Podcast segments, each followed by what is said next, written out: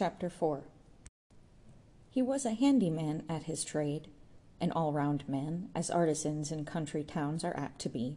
In London, the man who carves the boss or knob of leafage declines to cut the fragment of moulding which merges that leafage, as if it were a degradation to do the second half of one whole. When there was not much Gothic moulding for Jude to run, or much window tracery on the bankers, he would go out lettering monuments or tombstones and take a pleasure in the change of handiwork. The next time that he saw her was when he was on a ladder executing a job of this sort inside one of the churches. There was a short morning service, and when the parson entered, Jude came down from his ladder and sat with the half dozen people forming the congregation till the prayer should be ended and he could resume his tapping. He did not observe, till the service was half over, that one of the women was Sue, who had perforce accompanied the elderly Miss Fontover thither. Jude sat watching her pretty shoulders, her easy, curiously nonchalant risings and sittings, and her perfunctory genuflections, and thought what a help such an Anglican would have been to him in happier circumstances. It was not so much his anxiety to get on with his work that made him go up to it immediately the worshippers began to take their leave. It was that he dared not, in this holy spot, confront the woman who was beginning to influence him in such an indescribable manner. Those three enormous reasons why he must not attempt intimate acquaintance with Sue Bridehead, now that his interest in her had shown itself to be unmistakably of a sexual kind, loomed as stubbornly as ever. But it was also obvious that man could not live by work alone. That particular man, Jude, at any rate, wanted something to love. Some men would have rushed incontinently to her, snatched the pleasure of easy friendship which she could hardly refuse, and have left the rest to chance. Not so Jude, at first. But as the days, and still more particularly the lonely evenings, dragged along, he found himself, to his moral consternation, to be thinking more of her instead of thinking less of her and experiencing a fearful bliss in doing what was erratic, informal, and unexpected. Surrounded by her influence all day, walking past the spots she frequented, he was always thinking of her, and was obliged to own to himself that his conscience was likely to be the loser in the battle. To be sure, she was almost an ideality to him still. Perhaps to know her would be to cure himself of this unexpected and unauthorized passion. A voice whispered that, Though he desired to know her, he did not desire to be cured. There was not the least doubt that from his own orthodox point of view the situation was growing immoral. For Sue to be the loved one of a man who was licensed by the laws of his country to love Arabella, and none other, unto his life's end, was a pretty bad second beginning when the man was bent on such a course as Jude proposed. This conviction was so real with him that one day when, as was frequent, he was at work in the neighboring village church alone. He felt it to his duty to pray against his weakness, but much as he wished to be an exemplar in these things, he could not get on. It was quite impossible, he found, to ask to be delivered from temptation, when your heart's desire was to be tempted unto seventy times seven. So he excused himself. After all, he said, it is not altogether an erotolepsy that is the matter with me, as that, that first time. I can see that she is exceptionally bright, and it is partly a wish for intellectual sympathy and craving for loving kindness in my solitude. Thus he went on adoring her, fearing to realize that it was human perversity. For whatever Sue's virtues, talents, or ecclesiastical saturation, it was certain that those items were not at all the cause of his affection for her. On an afternoon at this time, a young girl entered the stonemason's yard with some hesitation, and lifting her skirts to avoid dragging them in the white dust, crossed towards the office. That's a nice girl, said one of the men known as Uncle Joe.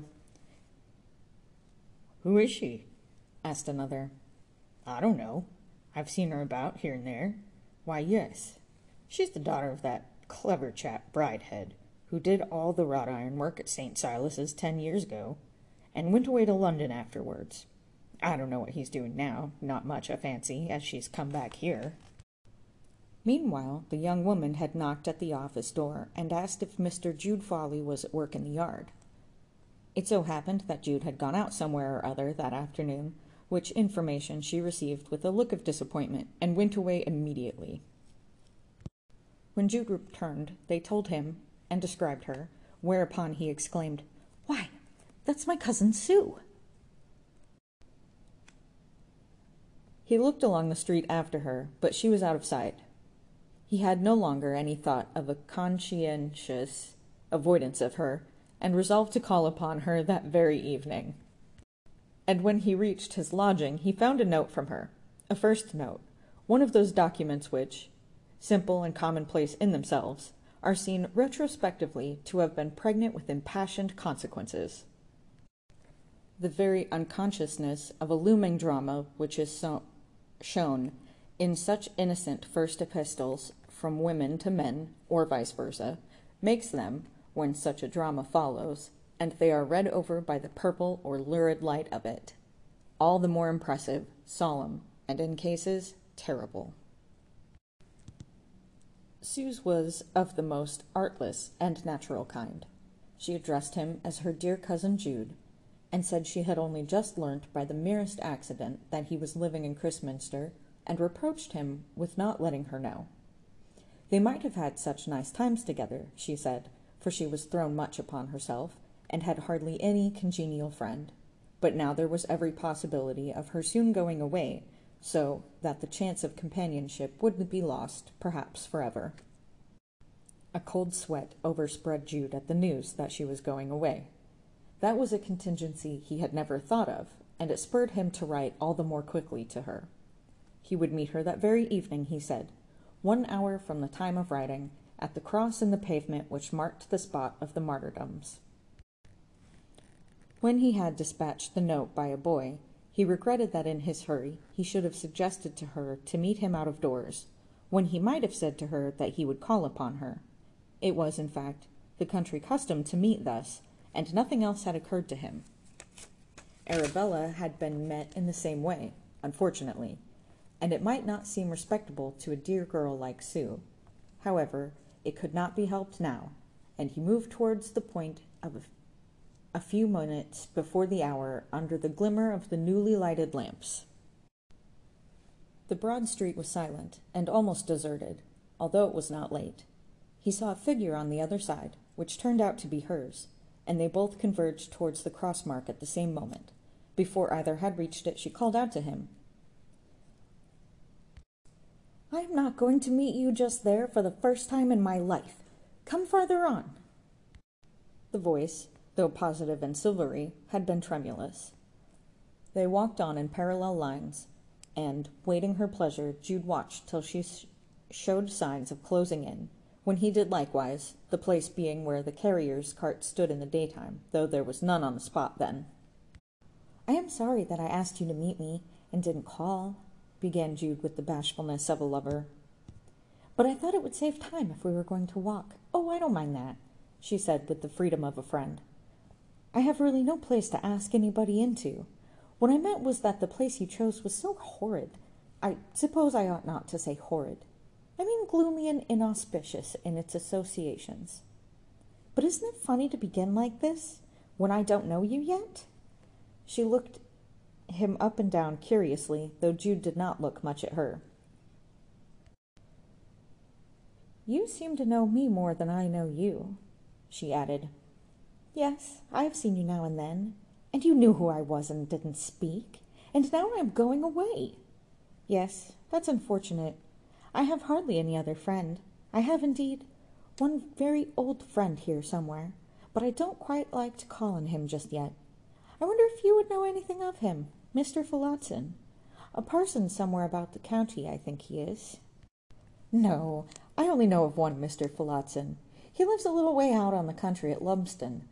He's a village schoolmaster. Huh. I wonder if he's the same. Surely it is impossible, only a schoolmaster still. Do you know his Christian name? Is it Richard? Yes, it is. I've directed books to him, though I've never seen him. Then he couldn't do it. Jude's countenance fell, For how could he succeed in an enterprise wherein the great Phillotson had failed? He would have had a day of despair if the news had not arrived during his sweet Sue's presence. But even at the moment he had visions of how Phillotson's failure in the grand university scheme would depress him when she had gone. As we are going to take a walk, suppose we go and call upon him, said Jude suddenly. It is not late. She agreed, and they went along up a hill, and through some prettily wooded country. Presently the embattled tower and square turret of the church rose into the sky, and then the schoolhouse. They inquired of a person in the street if Mr. Phillotson was likely to be at home, and were informed that he was always at home. A knock brought him to the schoolhouse door, with a candle in his hand, and a look of inquiry on his face, which had grown thin and careworn since Jude had last set eyes on him.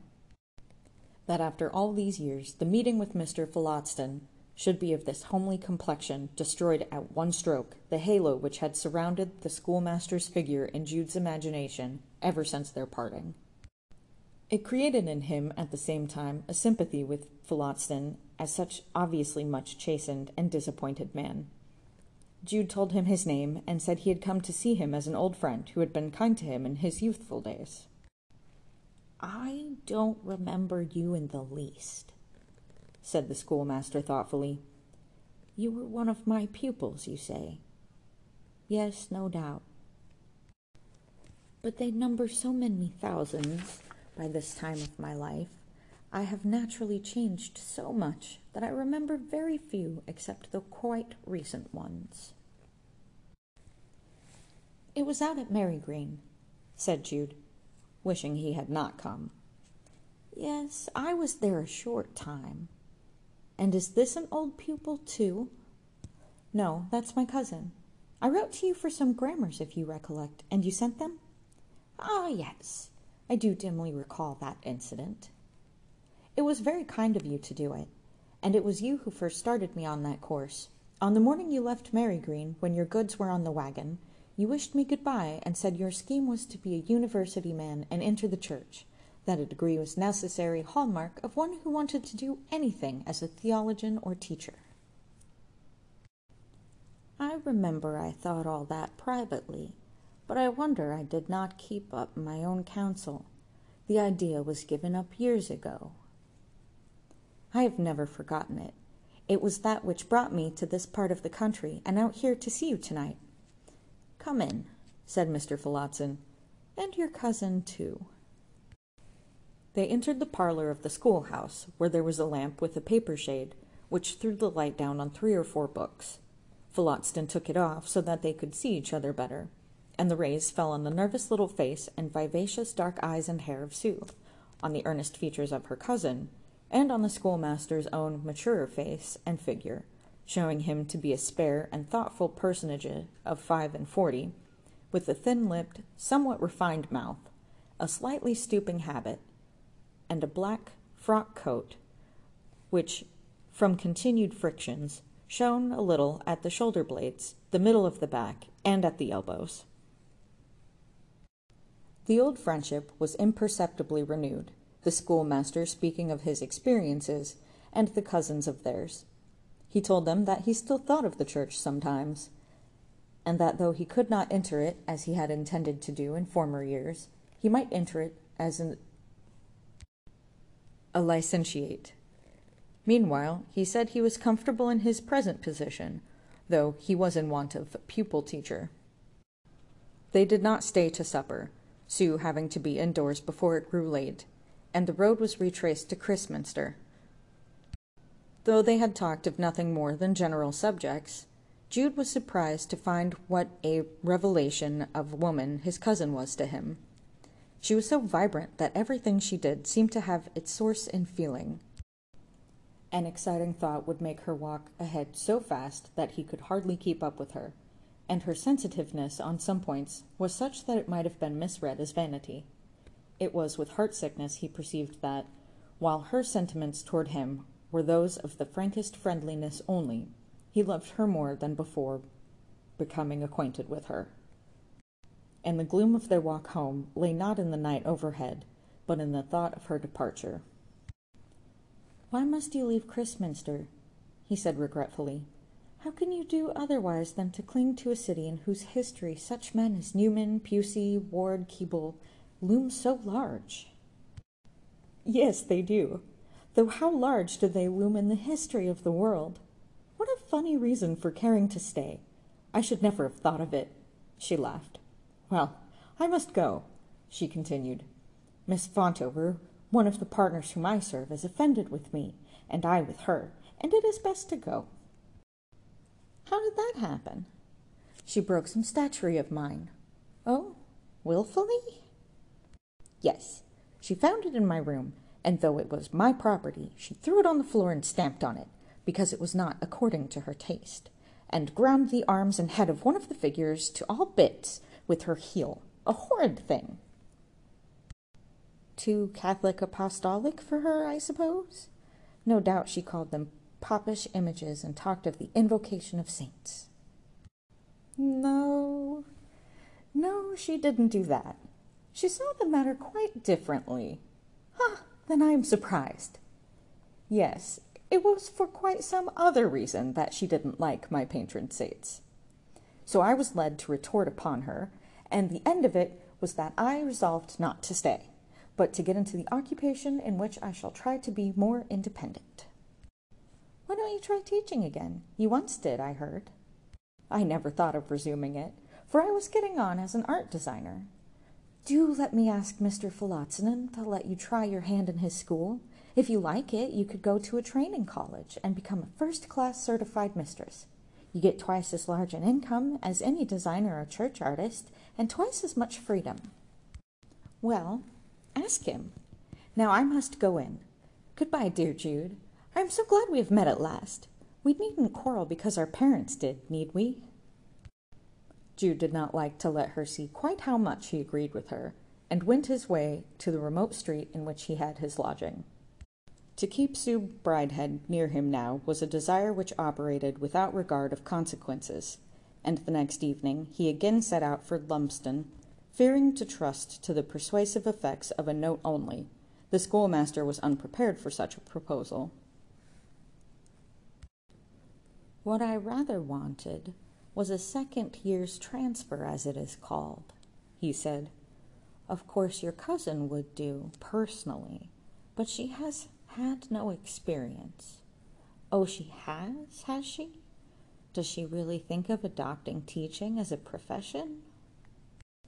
Jude said she was disposed to do so, he thought, and his ingenious arguments on her natural fitness for assisting Mr. Phillotson of which Jude knew nothing whatsoever, so influenced the schoolmaster that he said he would engage her, assuring Jude as a friend that unless his cousin readily meant to follow on in the same course, and regarded this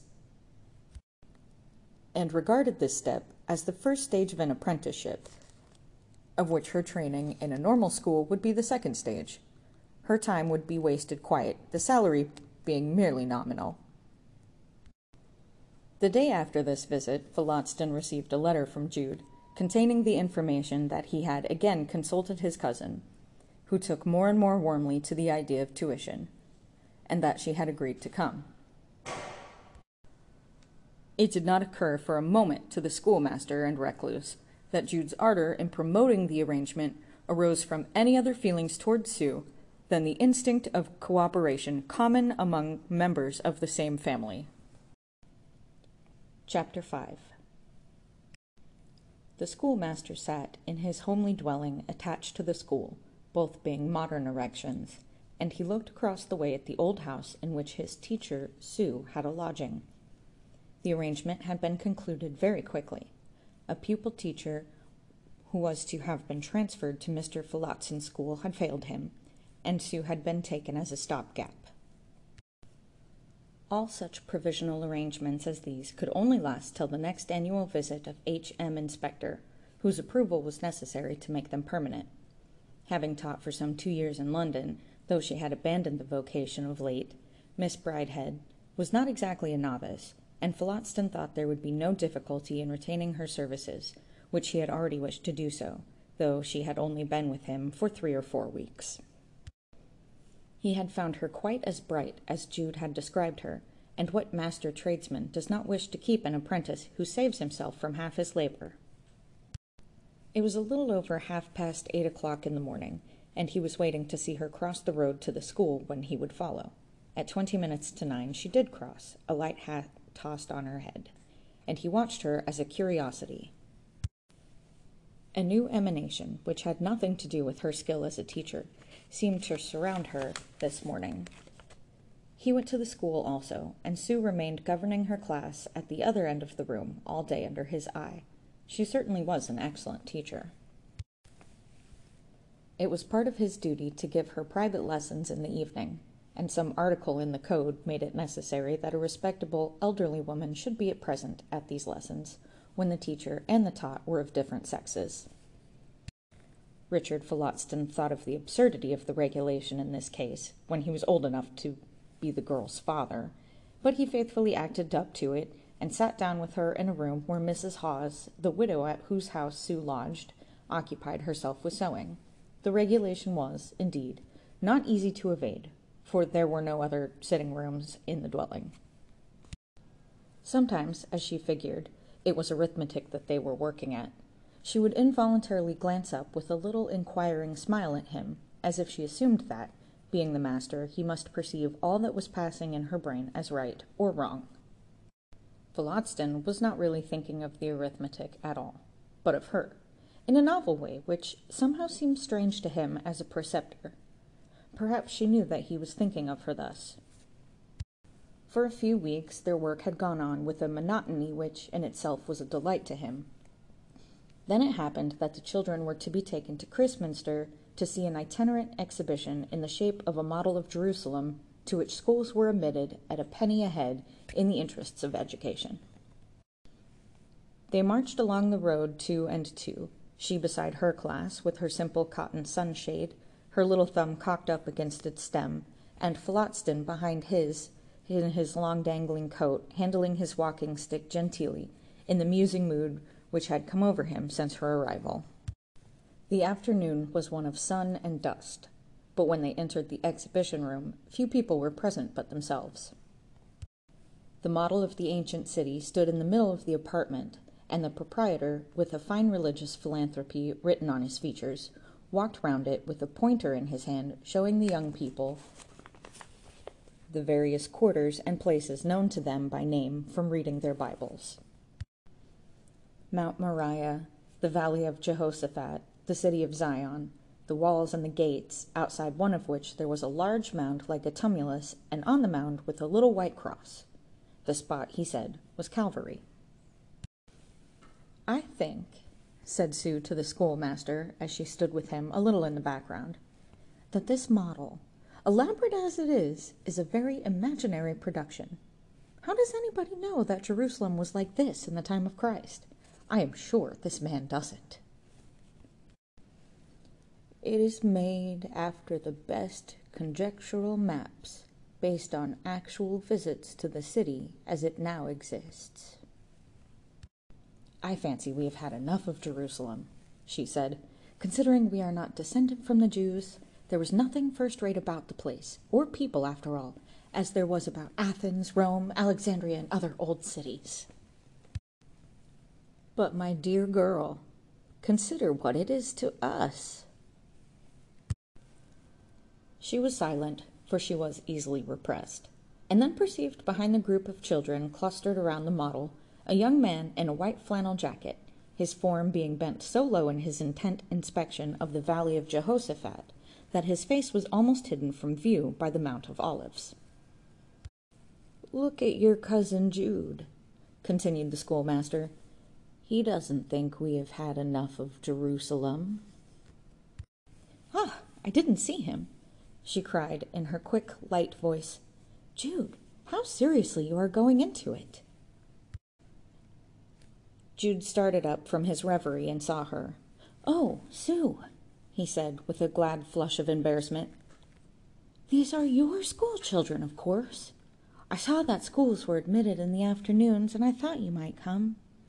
But I got so deeply interested I didn't remember where I was. How it carries one back, doesn't it? I could examine it for hours, but I only have a few minutes, unfortunately, for I am in the middle of a job out here. Your cousin is so terribly clever that she criticizes it unmercifully, said Phillotson with good humored satire. She is quite skeptical as to its correctness. No, Mr. Phillotson, I am not, altogether. I hate to be what is called a clever girl. There are too many of that sort now, answered Sue sensitively. I only meant, I don't know what I meant, except that it was what you don't understand. I know your meaning, said Jude ardently, although he did not, and I think you are quite right. That's a good Jude. I know you believe me. She impulsively seized his hand and, leaving a reproachful look on the schoolmaster, turned away to Jude, her voice revealing a tremor which she herself felt to be absurdly uncalled for by sarcasm so gentle. She had not the least conception of how the hearts of the twain went out to her at this momentary revelation of feeling, and what a complication she was building up thereby in the futures of both. The model wore too much of an educational aspect for the children not to tire of it soon, and a little later in the afternoon they were all marched back to Lumsdon, Jude returning to his work. He watched the juvenile flock in their clean frocks and pinafores filing down the street towards the country beside Phillotson and Sue, and a sad dissatisfied sense of being out of the scheme of the latter's lives had possessed him. Phillotson had invited him to walk out and see them on Friday evening, when there would be no lessons to give to Sue, and Jude had eagerly promised to avail himself of the opportunity. Meanwhile, the scholars and teachers moved homewards, and the next day, on looking on the blackboard in Sue's class, Phillotson was surprised to find upon it, skilfully drawn in chalk, a perspective view of Jerusalem, with every building shown in its place. I thought you took no interest in the model and hardly looked at it, he said. I hardly did, said she, but I remembered that much of it.